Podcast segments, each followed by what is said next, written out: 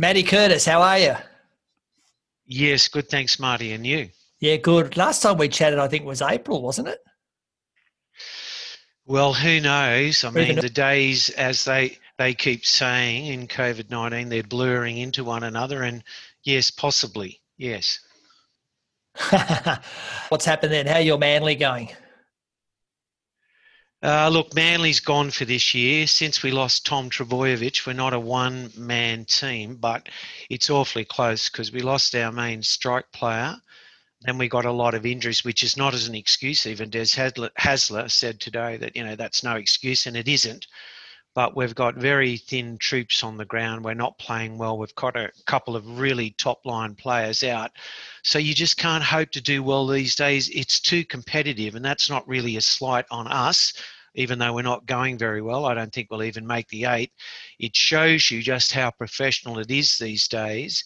And they say rugby league's a game of inches. Well, I reckon winning a comp or even making the final is, you know, a game, if you like, of margins, and they're really small. You only have to get one or two injuries, one or two bad calls, which we've had this year as well, and it can make the difference of four points in a competition, which might mean making the semis, making the playoffs, or not. And we haven't been able to take a trick on any one of those. And it's the old story, a bit like the Bulldogs. They've played some good games this year. When your luck's out in sport, it's right out. Speaking of the Bulldogs, Melbourne are about to score in the corner, so that's going to be 18 0 if they convert it. Watching it over there. So there you go. Since we've been talking, they've scored 18 points, and the game's only a few minutes old. Amazing. Well, credit to Melbourne because they are, you know, I'm not a Melbourne fan in the sense that I don't follow them at all, but talk about being well drilled and well skilled. You know, they've been the benchmark for about 10 years because it doesn't matter who they put on the park. And yes, they've got good players. They just keep coming up with the goods. And, you know, that's why they perform at that level so consistently. So you've got to take your hat off to them in that way.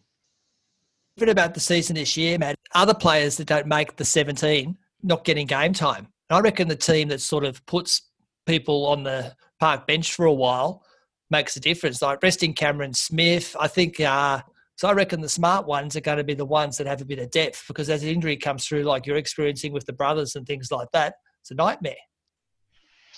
Well, I think you're right. And there's a few other elements this year. They keep saying in the year of COVID 19, you know, the asterisk year for the Premiership, which I don't think it is. I just think it's a whole lot harder for everybody. So whoever does win it, it's going to be awesome. You should be getting a huge tick at the end of it, not an asterisk like, you know, you were lucky to win it.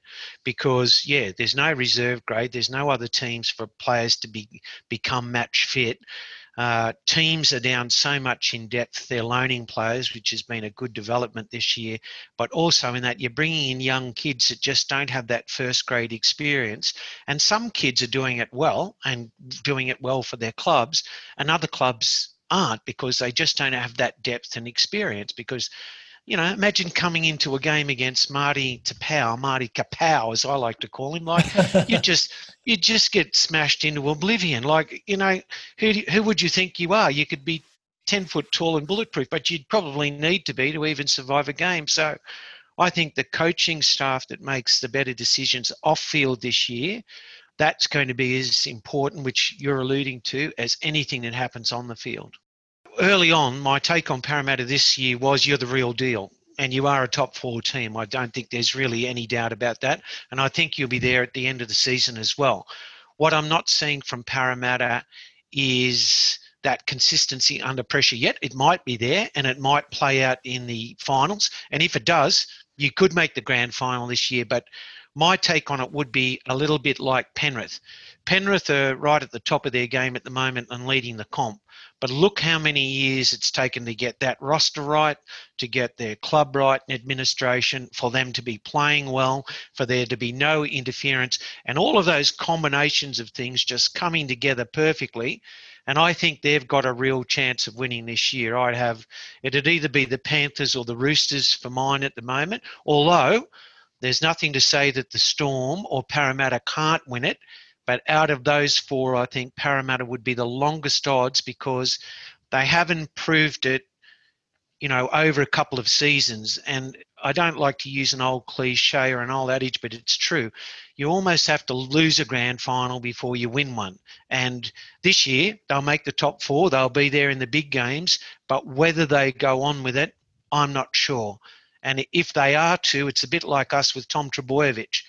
Uh, if Clint Gutherson keeps playing like he, he he has all season, I'd rate you a chance. But if he gets injured or you know you lose one or two key players, like all the other teams, you, it, there's just no chance of making it. But that that's true for all the top teams. Yeah, so true. In in week twelve, I listened to the interview with uh, Trent Robinson for the Roosters on the um, NRL app, and his interview was fantastic. I can't wait to read a book written about him as a coach and Bellamy as well, and maybe even um, Desi as as well because he's, he had his 400th game last night. But what he talked about was he said, I don't care if we have a bad game, but I want the bad game to go to a better game. And if we have a, a good game, he'll, he said, I want it to go to um, a, a great game. And if it's a great game and you're playing, I want it to go to an excellent game. So his press conference was about, didn't matter where the standard was at the time if they're playing poorly, but every time you've got a lift. So there's always a goal, there's always a benchmark masterclass in uh, coaching. His interviews, I applied to actually my teaching, Matty, because I thought of the different levels in relation to bands for my students band four to band five to band six. Doesn't matter where you start, but if you're in band four, you've got to work, keep working hard to get band five. And it was a great interview last week. What do you think of the different coaches and how they approach? It's a bit of a, co- a coaching merry-go-round at the moment. Yes, well, I like all of your comments about Trent Robinson because I think he's spot on. Uh, and what I like about him the most, he's probably the youngest of the modern range of you know top quality coaches. But for me, when I look at him, he's an innovator. I know he's got a good squad and good players and good heritage, all sorts of things in place to make it work well. But you still have to then be able to coach before and after that, which he which he can obviously do because he's won a couple of premierships. But what I why I think he's there, I would call him the Bill Belichick, if that's how you say his name, of mm. Australia, because he he innovates. He constantly innovates around his team. So we're not looking this year like we are looking this year at a possible three-peat for the Roosters, and it'll uh, the the majority of that will be done on the back of his innovation to change and tweak enough things to make sure that happens. And that's really hard. It's hard enough to win one premiership, but if he wins three, that really puts him in, you know, just about legend status in this modern age because I'd, it's hard enough to win one premiership over 10, 15 years, and he might do three in three, given he's got a good roster. But they've had injuries too. Sometimes they've had five or six players out. Mm.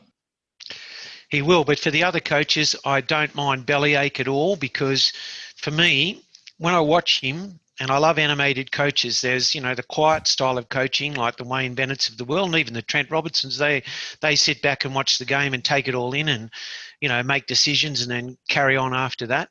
But I like Bellyache because he's in every tackle, he's in every play, and when it doesn't work, he's furious. And I don't mean it's good to be furious because someone makes a mistake, but he doesn't like it, and you shouldn't. If you train all week and this is all you do, you play 80 minutes of football, and that player just drops a ball in the first five minutes of the, the game, and they're on half a million dollars a year. I'd, you know, I'd be just like him. I'd be going through the roof, and I love that in coaches. I like that passion. Ricky Stuart's a bit like that, blows a fuse occasionally, but I kind of admire that passion in coaches, and I really love it in players. I, I think in the, in the uh, Newcastle there's an article in the paper about him as well, uh, trying to temper his sort of reactions in the coach's box as well. So I think it make, has a it makes an impact on the team if it's done selectively.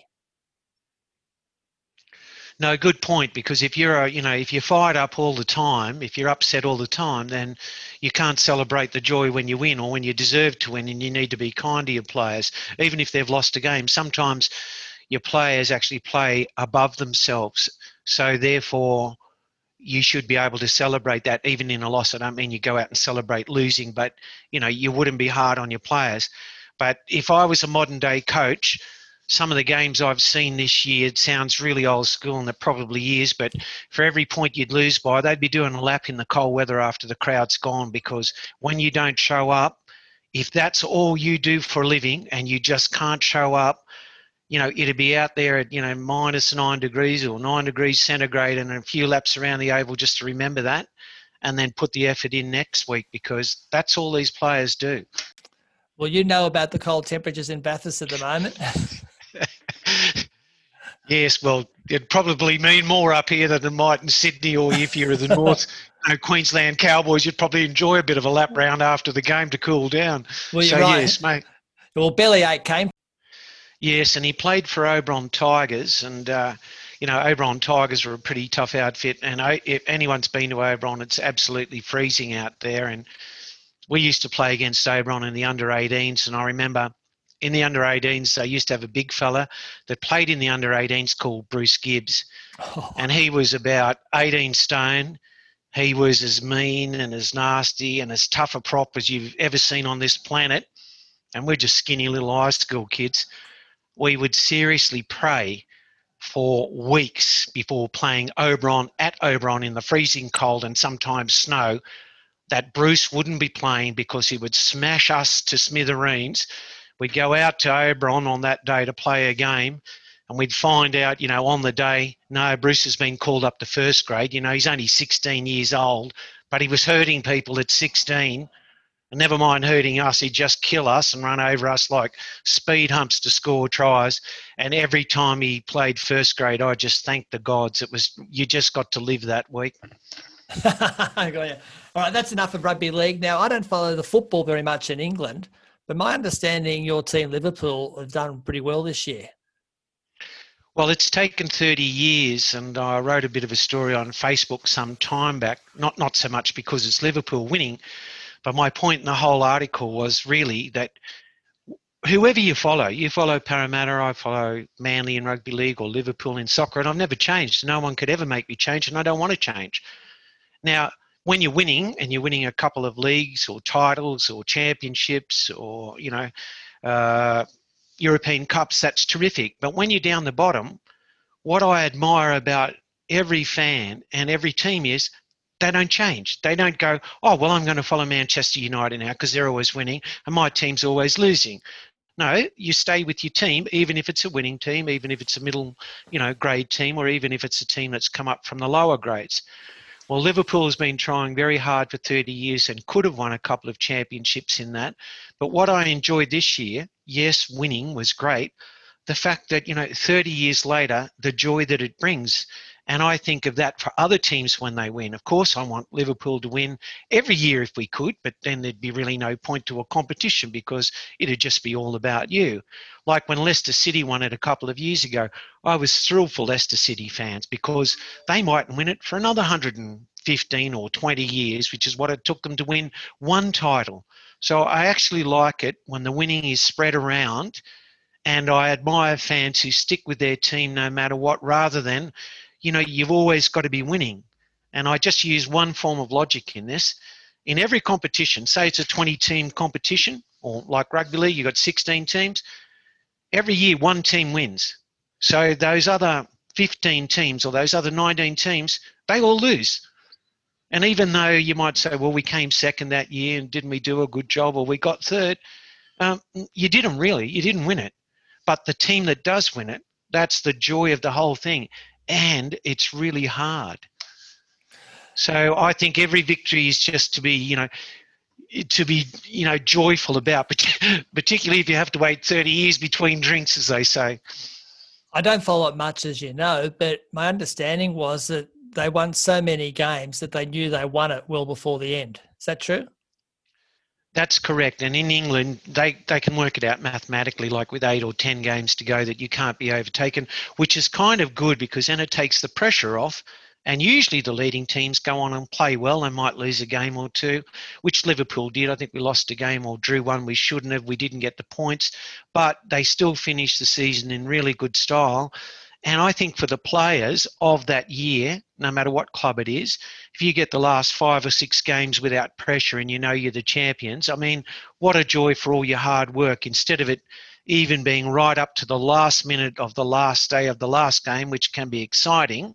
But then you don't get to savour that because next year you come back and what happens is everyone lifts their game against the champions and they try and beat you. So the second year is even harder. Well, Matty, that was really good to catch up with you. What do you reckon we do this again sometime? Sounds great, and I'm looking forward to it. All right, then. Well, thanks a lot, Matt, and I'll catch you soon. Okay, mate. Cheers. Cheers, mate.